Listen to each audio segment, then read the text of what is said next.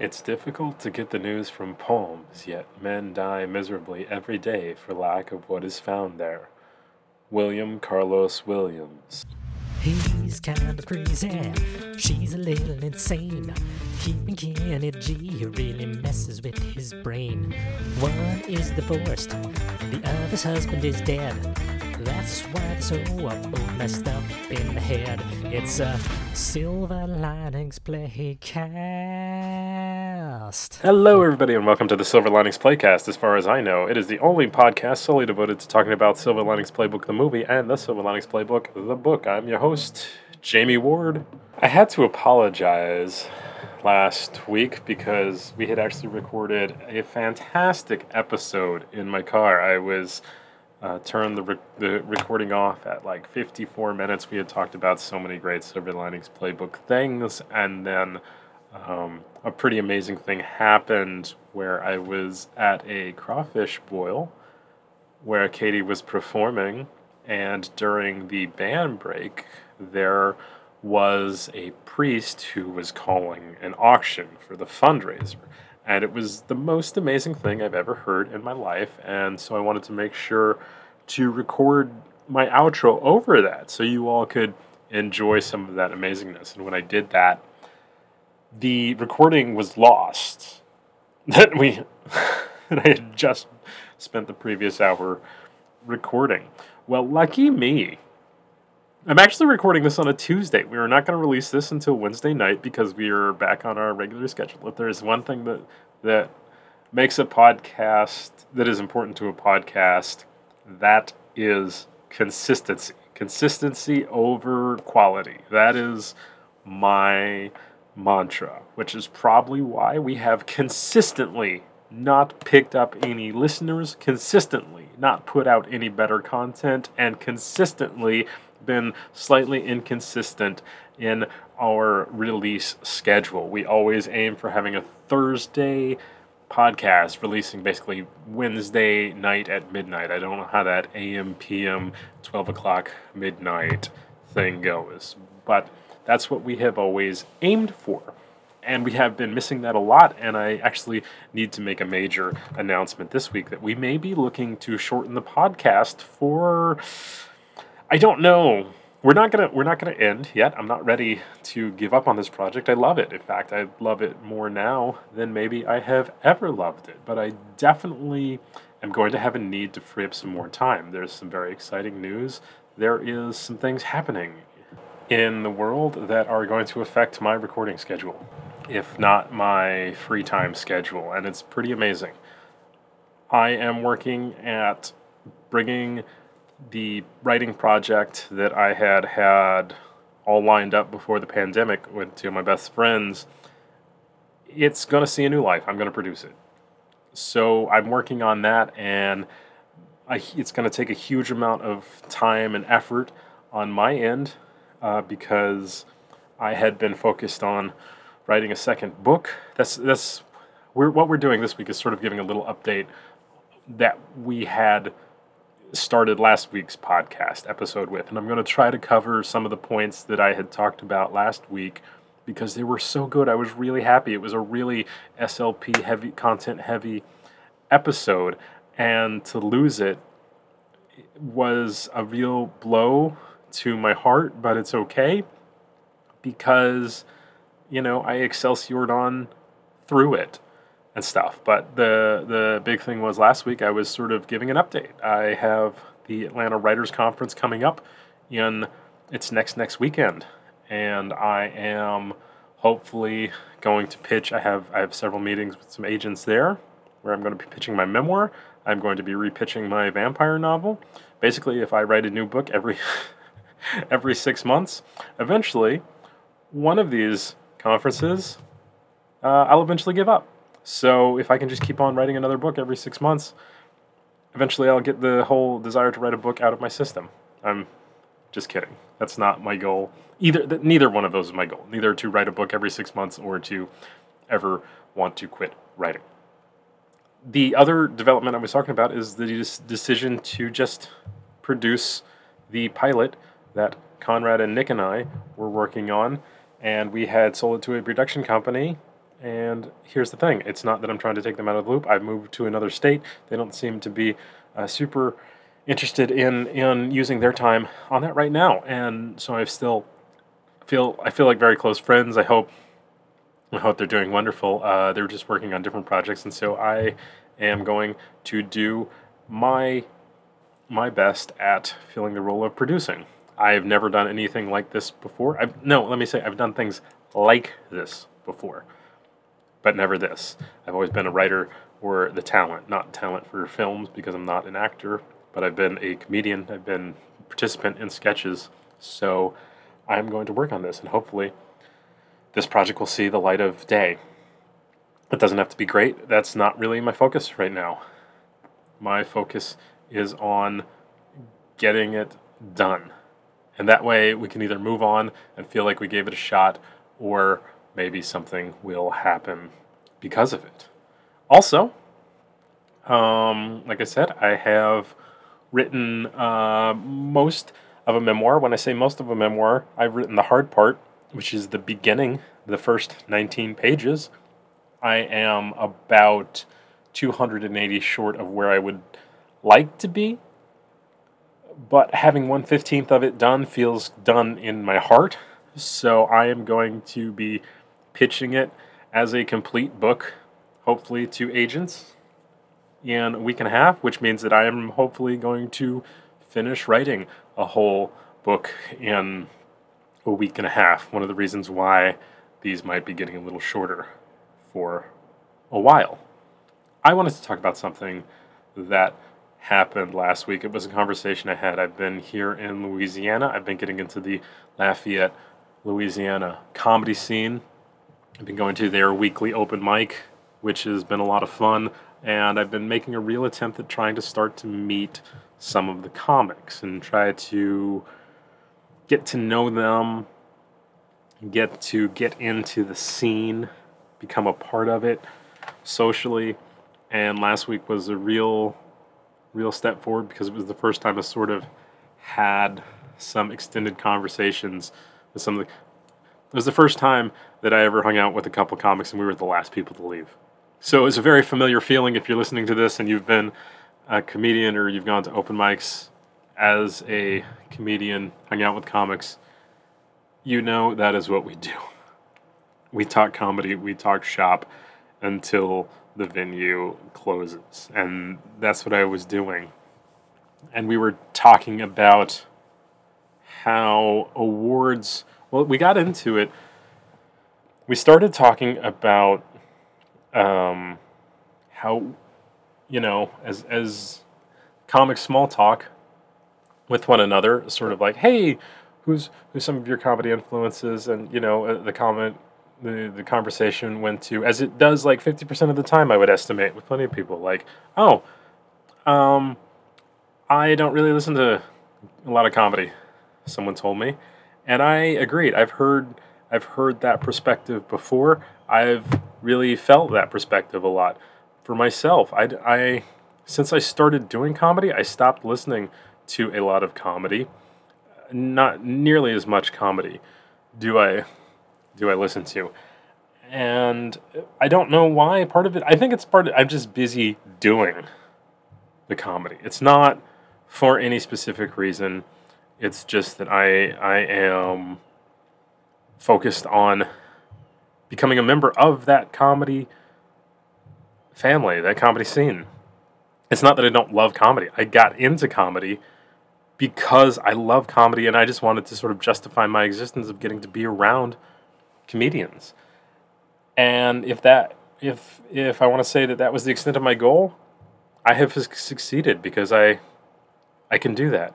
I do do that. I'm around comics and I love it. But we were talking about you know how I actually have not listened to a lot of comedy over the last couple years when I've been focused mostly on doing my own. But my intent is not really, oh, I'm trying to avoid hearing them so I sound like them. Like I said, I'm just really focused on my own writing. That is the part that I enjoy right now. I still do listen to albums when I am inspired or I have free time or I can't think of anything. We were talking about how Patrice O'Neal is is one of the guys that we miss a lot. Sort of wish that he had he was around so we could hear his comedic take on the world and his perspective on things right now. And then I sort of jokingly, um, and I say jokingly only because it, it, wasn't something I was proud of. It was just a very matter of fact thing. I said oh, I listened to Louis C.K.'s latest album because I was just very curious about what he had won a Grammy for. I was very surprised that they gave a Grammy to him. I was very surprised about that. And they then the person I was talking to sort of said he was surprised that the Grammys put comedy sort of the, the Grammys is the award ceremony that covers stand up comedy to both of us. It feels like a really different thing. It is, and it is kind of weird. It's so weird that it's just sort of lumped together because we feel like the the Grammys is the awards for your ears, and then the Academy Awards, movie awards is the the awards for your eyes. Not yours, but like people that make things for those, like the the listening awards and the watchy awards. I don't know if there's a, a tasty awards for food accomplishments. I don't know. It's um, there's the uh, AVN awards, which I guess would be like the Feely awards, also the Watchy awards. But also, all these award ceremonies are really just ridiculous. Like, you can't, we've had numerous conversations about this. You can't ever have a non biased award ceremony that's going to please people. I don't, I don't think it's a good thing for art. It might be a good thing for the businesses that are um, involved in helping produce the art. And I don't want to say create art, I want to say produce, like support from a production standpoint. Now, there's nothing wrong with entertainment that is made just to entertain mass audiences. You don't have to like have everything be some progressive, amazing, like oh this means something. I'm I'm trying to say something, man. No, you like I really I feel very strongly. You don't have to create in that way. But to have award ceremonies that sort of say like this is the best example, it's it's not it's just not a pro- progressive thing to do for a field. And one of the things I had to concede, I know I have mentioned this before, I mentioned it in the conversation, and it is the thing I will mention for my whole life. Hill I'll die on, sword I'll fall on. I am a fan of the movie Silver Linings Playbook. Y'all probably know that 2011 movie that was that that won an Academy Award for uh, Jennifer Jennifer Lawrence Lest won Best leading actress in a feature in the 2012 Academy Awards. I firmly believe that award should have gone to Quvenzhané Wallis for Beasts of the Southern Wild. I probably brought it up a couple weeks ago when we were talking about Oscar scandals. I probably brought it up when I talked about the Academy Awards for Silver Linings Playbook. I will continue to bring it up for as long as this podcast is going. Not not every single time. But if you've seen that performance, you'll understand it's one of the best performances I've ever seen of a movie that was created in my lifetime from since I've been watching movies. If you have a better one, let me know too. It doesn't have to be from the 2012 Academy Awards. It can be from anything. I would like to know what your what is the best performance you have ever seen in a movie that was created in your lifetime that you're aware of? Something that you basically experienced as an active participant, not a going back and watching something from the history of cinema, but what was the what was the first performance that just floored you as the most amazing acting performance you've ever seen in your life? That one was mine. Then we came across something that I found. This is not necessarily an Oscar scandal, but I feel like it is. It feels dirty. Well, okay, let me talk about something else first. One of the, the suggestions I had, and nobody is asking for my suggestion, but I was saying it would in some ways, think about this. It would feel less dirty to me if there was an awards ceremony that actually went off the sort of empirical stats for movies. Like I think it's it's a gross idea to try to have an award ceremony where you are ranking qual- quantitatively ranking qual- qualitative things. But if you wanted to just take the empirical stats of a movie, like say we're awarding this movie blockbuster for making the most money back. This this movie had the biggest box office draw. This one sold the most tickets. This one had the widest release. That's less gross to me than how the Academy Awards is run right now. And there would be some benefit. There there would be as much benefit from that, I think, as there would from how it's done now. Because plenty of people when they go to see a movie a lot of us look to the awards just because I want to know time is so precious. If I'm going to spend 90 minutes to two and a half hours watching something, I want it to have the best shot of being worth my time as it is. And if something has sold a lot of tickets and had a lot of views, there is a certain level that that does mean it was and I hate to say good, but in a in a way it was good, and in a way that I need information to how am I going to invest my time. I think that is good enough for some things. Like I've said, I enjoy lots of movies that are not quote unquote cinema. I can totally enjoy something that was just made to entertain without saying something that's not going to leave its mark on society as an important film when I was in film school. I constantly said my favorite movie to everybody else was Top Gun, and part of me was being facetious, but also that was what I needed because that was the movie that made me happy for what was going on in my life at that time in my life. Right?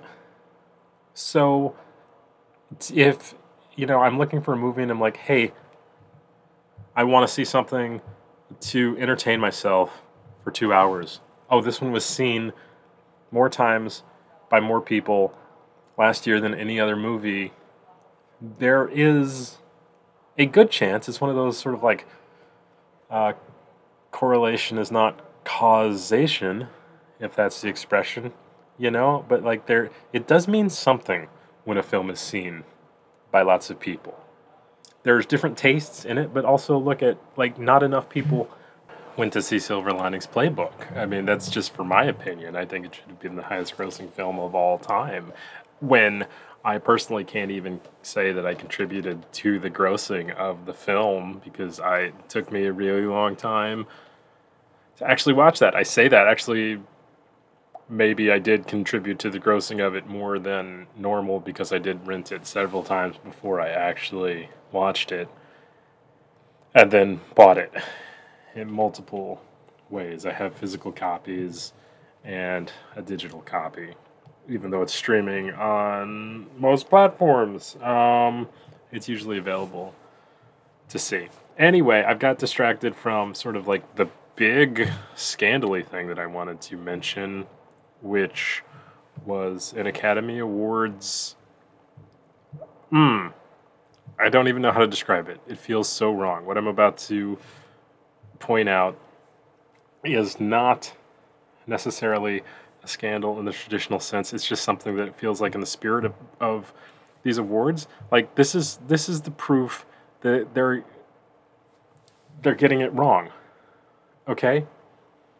So they um like you know it's all political, right? There is multiple accounts of awards going to actors that are deserving, right? Of of roles that they accomplished, but maybe they didn't actually win for the movie that they should have won for. We've talked about that in the past. This is a young man who won an award, and I think he's a fantastic actor.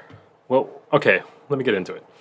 Uh, in in 2019, Rami Malek won the Academy Award for Best Actor for his portrayal of Freddie Mercury in the biopic Bohemian Rhapsody.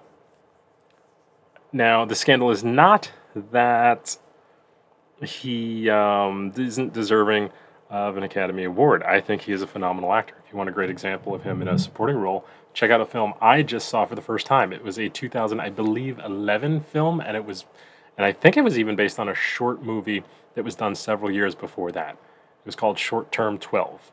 Is is one of the first times I ever saw Brie Larson in a role that was not the uh, Miss Marvel role, and I'd, I'd heard she was a fantastic actress, and I didn't I don't want to take away from her role in Miss Marvel in Captain Marvel. I think I'm, I'm mistaking Marvelous Mrs. Maisel, Captain Marvel, anyway, the superhero, the Marvel movie, right? So in the Marvel movie, um, she does fine. I, I enjoyed that Marvel movie. It was a lot of fun for me. Uh, one of my favorite, maybe. But um, anyway, so this is my first time to like to get to see her at her best. Short Term 12. It is a universally loved film according to IMDb, Google, Rotten Tomatoes, all those things. I'd never heard of it before. Uh, I don't want to get into that though, but Rami Malek plays a tiny role in that film, and it is so different from a lot of the things you've probably ever seen him in. Just confirming he is a great actor and has a lot of range as well. That's not what I'm upset about. Let's go back to the conversation I was having about the Grammys. Rami Malek won an Academy Award for portraying Freddie Mercury from Queen. Freddie Mercury himself never having won a Grammy Award. There's something that feels weirdly wrong about awarding an acting award to somebody portraying somebody who was nominated four times uh, for the biggest award in music but didn't win it. Now I I realize these are different things. There's there's definitely ways that I think I see this that I have no problem with it. Mostly because, like I said, it's all arbitrary and none of it matters. But it just it feels wrong on so many different levels, and I don't I don't like that that happened, even though nobody asked me, right? So there's there's a big problem I have twofold, and that I feel like they should go back and retroactively give Queen any of the Grammys that they were nominated for. But mostly, most how did Queen never win a Grammy award? They were nominated four times. Queen is arguably one of, and I'm, I want to say this because I know I've been talking about how unfair it is to sort of empirically rank art. They've got to be one of the best bands of all time, at least from the era, at least from their genre. Right? I'm, and I'm only saying this I don't think Freddie Mercury himself would have had a problem with this little problem that I see because I don't think he was doing music for the awards. I think he was doing the music for humanity and doing music for himself, and according to the movie, doing it to prove to his dad he could. But he was about the music and the showmanship, and oh my goodness, was he amazing. Never got to see him live. But that was just sort of because I was a little too young to overlap the era when they were having concerts and he was alive. But think about Queen's impact on entertainment. They have multiple songs that are all one hit wonder level songs. And the reason I'm saying one hit wonder level is because sometimes sometimes there's really good bands or musicians that put out like a whole bunch of great songs, but I, I feel like the intense love and sort of cultural impact of one hit wonder songs can often be higher than a hit from a catalog from somebody who is just an overall career good musician. Let's look at like Never Gonna Give You Up by Rick Astley. That's the kind of thing where that one song is bigger, in my opinion, and let me know if I'm wrong. And this is actually a bad example. I, I was going to say Thunderstruck by ACDC, but actually, I feel like they have a couple songs. Thunderstruck has the same same thing going on that some of the Queen songs do. It it has a significance beyond pure listening to music because it's used so much as a soundtrack song, as a walk up song for for different uh, types of entertainers and bands. I always I always use the term party anthem, and I'm not sure if that's really a, the proper term for a song, but I use the term party anthem sort of for like a song that if you were to do it at karaoke gets everybody on their feet, gets everybody singing along people get excited about that song, but like in a in a I want to participate kind of way.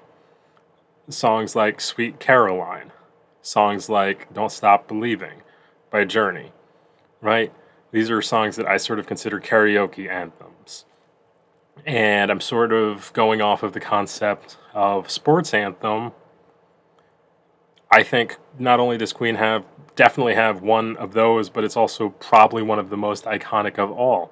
Go back to the series of music compilations that was out during the late 90s called Jock Jams, which was sort of all these sports anthems collaborate um, collected and curated in a curated in a collection of sort of like sports theme songs, hard rock songs that would play at sporting events sort of high energy rock songs, and you'd have you'd be hard pressed to tell me a one that is more iconic. If not, it's in the top. It's in the top range of those, partially because people can do the the uh, stomp stomp clap, and you already know what is going on. Um, the audience can actually participate in it without singing and and you know the song is going on. It's just this incredibly impactful social societal icon of a piece of art. Yep, I got busy, so we're calling it. Uh, but we're getting this out by Thursday, so we'll uh, keep doing this every week until I decide not to do it anymore. Until next time, we'll see you down the road and Excelsior. He's kind of crazy, she's a little insane. Keeping Kenny G really messes with his brain. One is divorced, the other's husband is dead. That's why so both messed up in the head. It's a Silver Linings Playcast.